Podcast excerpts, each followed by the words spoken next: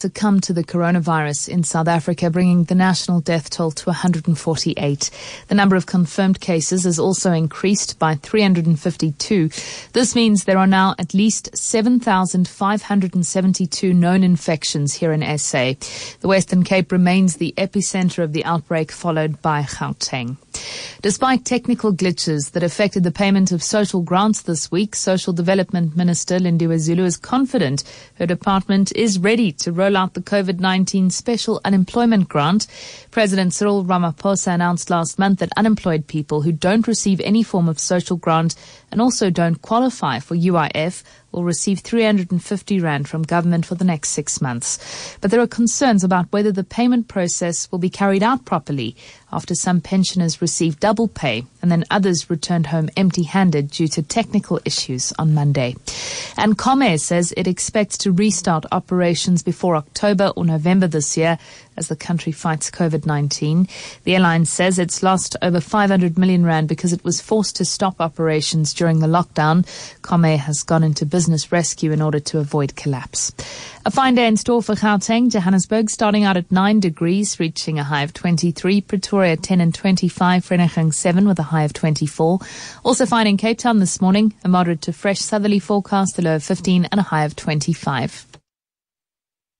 In the traffic at the moment, we've got those traffic lights in Santonalt at Grayston and Alice. Also, Modderfontein Road and Van Riebeeck is not working. 12th Avenue and Rivonia Road also out of order. Those are the headlines. This Eyewitness News and more at 6 or as it happens. EWN Sport. From the news and traffic to the sports desk. Good morning, Cindy. Good morning. Well, the PSL and local football clubs paid tribute to legendary Sugar Ray Xulu yesterday after his death on Monday night. It's believed the 81-year-old died of cancer in his home province of KZN. In rugby, the All Blacks have appointed Sam Cane as captain following the retirement of Kieran Read after the World Cup. In tennis, the ATP WTA and International Tennis Federation have launched a player relief fund worth around $6 million. The UCI announced that the Tour de France will definitely go ahead on the 29th of August, but the Giro d'Italia and the Vuelta España will overlap in October. And three-time Olympic champion swimmer Sun Yang has lodged an appeal against an eight-year ban for missing a doping test. He was initially cleared by FINA, but the World Anti-Doping Agency appealed to the Court of Arbitration for Sport, and the decision was overturned. An eight-year ban was imposed on Sun because this was his second offence. Cindy Paluta, EWN Sport. Oh, Cindy, it's uh, interesting to see where we stand when it comes to the sport. Yeah, uh, just I never ever thought that global superstars that earn six figure salaries would be uh, looking for financial support. Well, so so the tennis so the tennis one is not it's not the guys at the top it's the guys at the bottom because remember everybody sees these people on TV and you know, um, when you speak to parents of, of kids who, who play sport, you end up having to fund them. They have to fly everywhere. Um, they have to be put up in hotels, the training, the costs, the, you know, all of that, all of that stuff that, that the guys who aren't sponsored, all those expenses that they've got. So I'm sure it's a relief fund more for the guys at the bottom as opposed to the, it, it definitely won't be a relief fund for the Federers and the Nadals and the Djokovic's. I promise you that and the Williamses. I promise you it's not that one. It'll definitely be for the guys at the bottom who, you know, the up and comings who don't have the major sponsors yet. Times are tough. You Yep. may uh, be surprised in the weeks and the months to come. I wonder how many sports stars are going to file for bankruptcy. Oh, I'm sure it's already started happening. I'm sure it's already started happening. Just, you know, slowly but surely. And It'll be very, it'll be very interesting to see also what happens to our local leagues and our local tournaments and all of that because we haven't heard anything really yet, but I'm sure it's coming. And the economic hits keep on coming. Yeah. Cindy, uh, look forward to more sport in the next hour. Cindy Paluta there bringing you the latest on your sports. 702 for the curious. Early breakfast with myself, Nickolaus Bauer. In a couple of moments, we are going to be talking about nutrition and the importance of uh, monitoring what you put in your body to try and stay healthy uh, as the world tries to meet the challenges of a global pandemic. What can you do personally uh, to ensure that uh, your immune system remains uh, in the best shape possible, especially if you're uh, uh, of the Islamic faith and you're following um, Ramadan now uh, with fasting um, measures.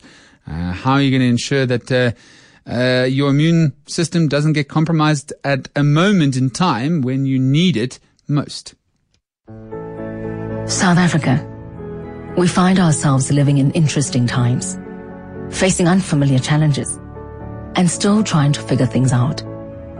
Many of us are doing things we've never done before. We're worried about how we'll do the things we need to do. How do we keep our businesses running? How do we keep our households running? How do we pay bills and staff and send money to our families while still keeping ourselves, our communities, and our country safe? But here's the thing to remember. No matter what happens, even though there are things we can't or shouldn't do, HELP says that together, we, the people that make 59 million individuals one nation, can keep going. We can keep businesses going. We can keep the economy going. We can keep living, keep working, keep paying, keep buying, keep banking.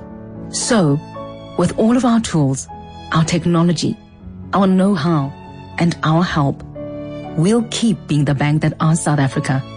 How can we help you? First National Bank is a division of FirstRand Bank Limited, an authorized FSP and credit provider. T's and C's apply. The Minister of Employment and Labour, Mr. Thulas Nxesi, calls on employers to ensure that workplaces are fully compliant with COVID-19 occupational health and safety regulations. At least one third of the workforce in specified industries is expected to return to work as part of level four nationwide lockdown restrictions.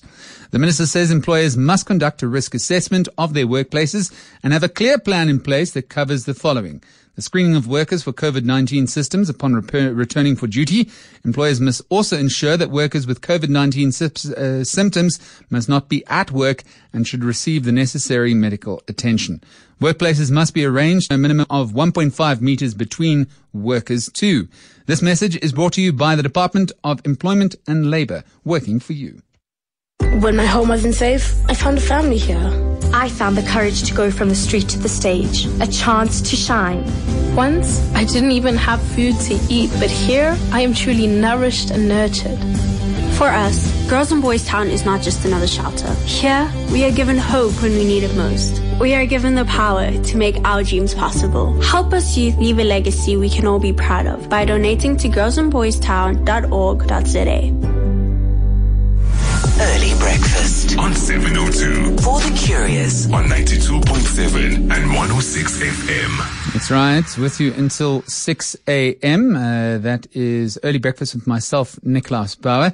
So we've been talking about COVID-19 and as the World Health Organization is encouraging countries to investigate early cases of the virus to uh, ensure that uh, the approach by countries around the world uh, is uniform in trying to find a, uh, uh, not only a vaccine but also the best clinical uh, treatment of uh, the COVID-19 virus and uh, um, the medical emergency that it's causing around the globe. But it's also a moment for us to take responsibility in our own lives to ensure that we remain as healthy as possible. On that score, Vanessa Ascencao, the health and wellness expert and nutritional consultant, joins us now to talk about uh, ensuring your immune system is up to the task when it comes to meeting the challenges of COVID 19. Vanessa, good morning and welcome to 702. Good morning. Thank you so much for having me. So this becomes especially relevant uh, in the time of Ramadan with our Islamic listeners uh, following fasting uh, traditions. Uh, it's a difficult one when we uh, uh, look at the nutritional importance of protecting your immune system. It um, is a difficult one when you are expected by, you know, when you follow the tradition of, of fasting in your religion.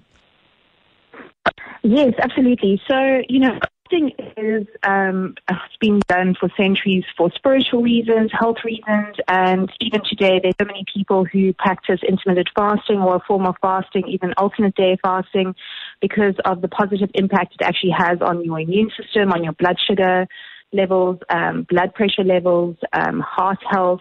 Um, cognitive function, weight management. I mean, the benefits of fasting are um, really well documented. And I think the most important thing to understand is whether you fa- when you do fast is when you do eat to ensure optimum nutrition. So those people that are, for example, um, going through Ramadan at the moment, my advice is when you do eat, not to eat um, highly processed, high sugar, high carbohydrate foods, and really nourish the body with really wholesome foods. So predominantly plant based, If you do have animal protein, the best quality animal protein, lots of good fats, um, etc. And it's not a time where you basically starve the whole day and binge because that's really, really not um, healthy.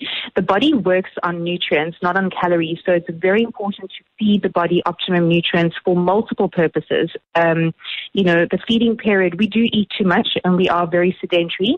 So this eating six times a day, eating before bed, um, copious amounts of sugar and refined foods is, is a, a complete disaster.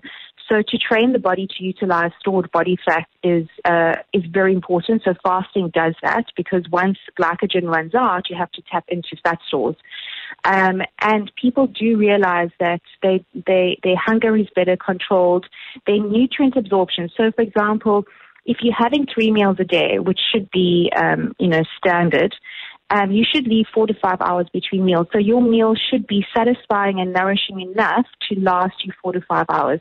Obviously, a lot of us don't eat out of hunger. We actually eat out of compulsion or stress or habit or boredom etc. Those are different psychological reasons that need to be approached.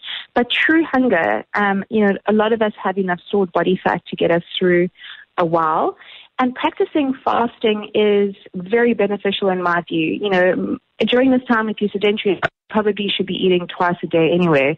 Um, then extended fast under supervision or for religious purposes or spiritual purposes or whatever it is, is also very beneficial. It's been done for centuries, but it is, I can't emphasize enough how important it is to consume nourishing foods during your feeding period.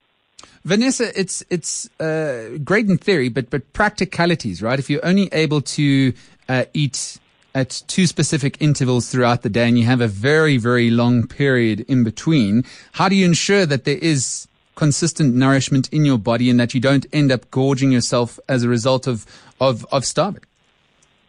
It, beca- it actually comes down to blood sugar control. A lot of us don't have any blood sugar control. So when we think we need um, if you if you are preparing a meal and it's got um, an you know an abundance of vegetables, um, some salad, lots of good fats, your olive oil, your avocado, your seeds, your nuts, um, and then either um, quinoa and beans or some egg or some chicken or some meat or whatever it is, that meal should sustain you for four to five hours. If it doesn't, you actually don't have good blood sugar control.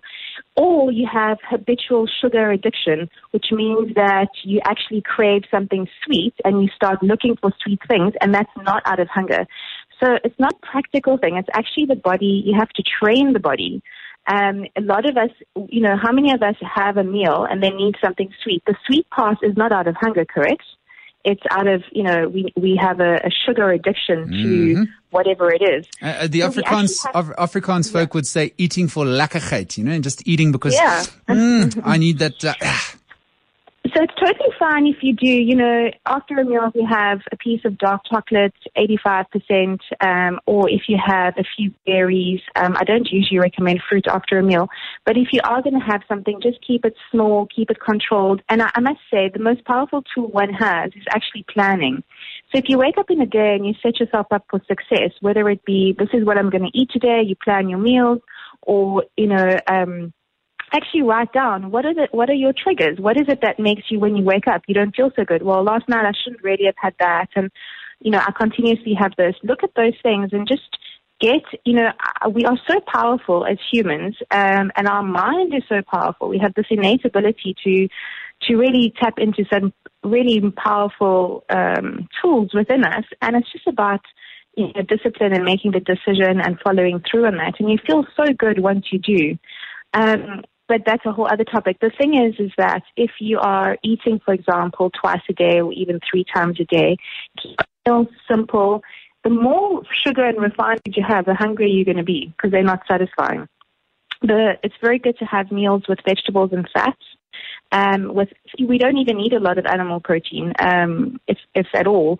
So you know, very small amounts. Fill up on vegetables. You know, in South Africa, we tend to have a tomato and a lettuce leaf as a you know, that's the vegetable on the plate, um, for decorative purposes. Your food, predominantly 80 to 70 to 80 percent of what you eat should be vegetables. Um, so that's how much you should be consuming, even for your gut flora, gut bacteria, etc. And once you train the body to go through times of not eating, you actually learn to appreciate the taste of food. You crave healthier